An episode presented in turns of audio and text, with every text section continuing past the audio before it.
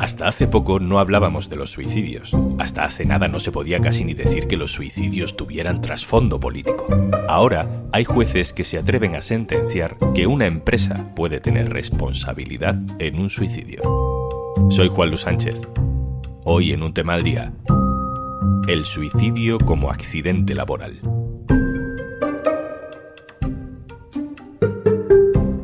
Una cosa antes de empezar. Hola, hola. Un breve recordatorio de que tienes 45 días gratis de Podimo si entras en podimo.es barra al día. Voy a leer un párrafo de una sentencia judicial reciente. A la luz del relato fáctico, es evidente que existió una clara conexión o relación de causalidad relevante entre la acción suicida y el trabajo. Esto es, que el trabajo o las circunstancias en las que se desarrollaba su prestación de servicios laboral es lo que está en la base de la decisión de quitarse la vida. Y ahora voy a saludar a Nuria Terán. Hola Nuria. Hola, ¿qué tal Juan Luz? Nuria, un día de abril de 2021 tu marido se suicida. ¿Cómo te enteras? Me llama la Guardia Civil varias veces, porque las primeras no lo pude coger, y cuando finalmente ya lo cogí, pues que si soy la mujer o la exmujer de Juan Manuel Bedia. Que a mí eso me sorprendió muchísimo porque, bueno, la exmujer, no sé, me dejó, digo, ¿pero qué pasa? ¿Qué ha pasado? ¿Un accidente de tráfico o algo así?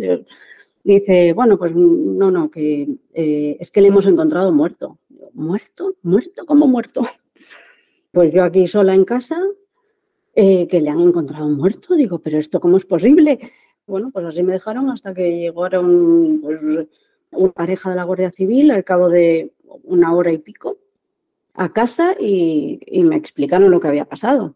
¿Qué le pasó, Nuria? ¿Qué, estaba ocurriendo en el momento en el que se suicidó? Bueno, pues eh, llevaba unos meses que sí que se detectaba, lo detectábamos en casa, lo detectaban sus hermanos, que tenía problemas en el trabajo, problemas que tampoco llegaba a detallar no llegaba a contar con detalle, ¿no? Eh, cuando llegó un momento en enero en el que nos dice que ha habido una denuncia contra él por acoso laboral, pues ahí sí que, bueno, ya empezamos a preocuparnos. Yo por lo menos le dije que tenía que contratar a alguien, que como que acoso, pero él no, no tampoco entró a detallar más.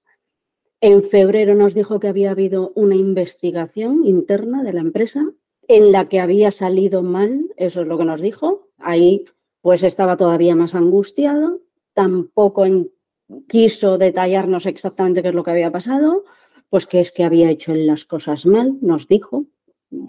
pero, pero mal de qué? Hasta que finalmente pues le convocan en Bilbao, donde le imponen la sanción que la empresa había llegado a la conclusión de que tenía que ser sancionado por esa investigación que se había hecho y que se había contratado por parte de la empresa, según ellos, a una empresa, a un perito independiente. Bueno, pues cuando a las tres semanas de la reunión en Bilbao Juan se suicida y a raíz de ese momento pues empezamos a solicitar las grabaciones de esa investigación porque nosotros dispusimos de solamente de la hoja de sanción con cuatro datos totalmente inconcretos, ningún motivo concreto en ningún momento, con quién, nada. O sea, que se le sancionaba por acoso, pero sin ninguna precisión. Y bueno, pues, pues no pasa absolutamente nada. Nuria, ¿cómo es ese proceso en el que el duelo va dejando poco a poco espacio, algo de espacio, para empezar a pensar en conectar el suicidio con la responsabilidad de la empresa? En el momento en el que nos fuimos recolocando todos y a través de amigos también que nos empezaron a hablar del tema del concepto de suicidio como accidente laboral y las responsabilidades que conllevaba a la empresa, pues fue cuando bueno, nos empezamos también a organizar para buscar los profesionales adecuados, porque yo entendía que este era un tema absolutamente desconocido y yo lo que vi es que también era desconocido incluso para los abogados, algunos laboralistas incluso, ¿no? El concepto de autopsia psicológica, el concepto de, de la fiabilidad de esa autopsia psicológica llevada a cabo en unas condiciones concretas, que son las que establece la Asociación Americana de Suicidología. Entonces yo quise encontrar un profesional que llevara a cabo ese protocolo, ese estudio o esa herramienta de diagnóstico o de probabilidad diagnóstica con confianza, ¿no? Con confiabilidad. Supongo, Nuria, que en un caso además como este, donde hay acusaciones de acoso laboral sobre, sobre tu marido, pues hay muchos matices y, y es un tema muy, muy delicado. Pero, ¿qué dice la justicia? ¿Cuál ha sido la sentencia? ¿Qué es lo que se ha podido probar en el juzgado? Se ha podido demostrar que en base a unas decisiones tomadas por parte de la dirección de la empresa y transmitidas o ordenadas a mi marido, se desencadena un conflicto en, laboral entre los compañeros de trabajo que llevan a esa denuncia por acoso. Se ha demostrado que la situación emocional de Juan a través de diferentes conversaciones de WhatsApp que estableció con compañeros de trabajo, la denuncia por acoso, después la investigación irregular y finalmente la sanción, pues que todo ello contribuía y justificaba que él hubiera tomado esa decisión.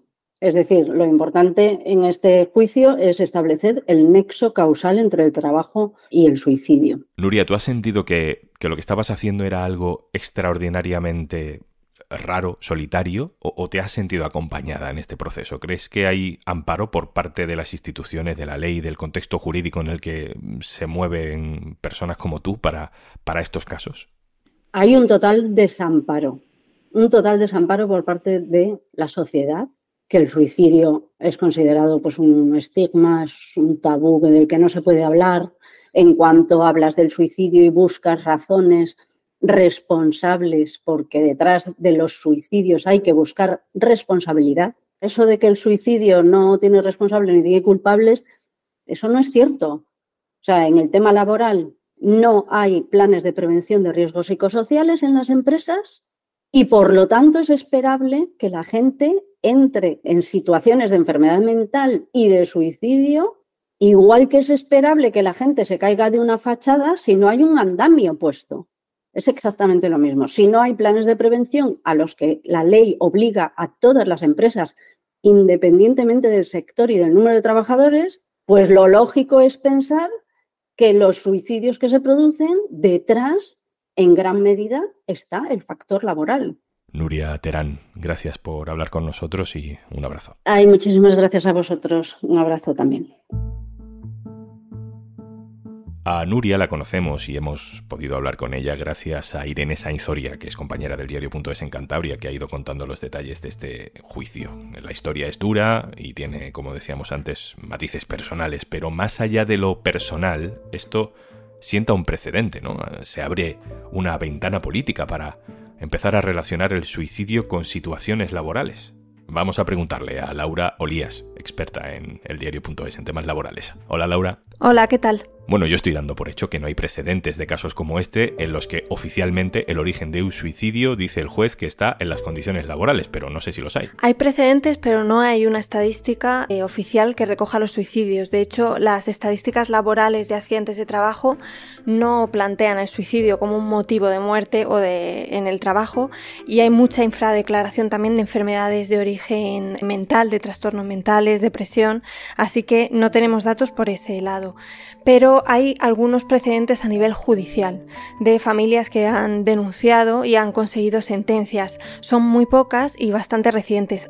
tenemos este caso de, de Cantabria y otro en 2023 en Castilla-La Mancha, en la que un trabajador del Ayuntamiento de Albacete se suicidó y su familia también consiguió que se probara ese vínculo laboral, que el suicidio tenía una relación con su trabajo.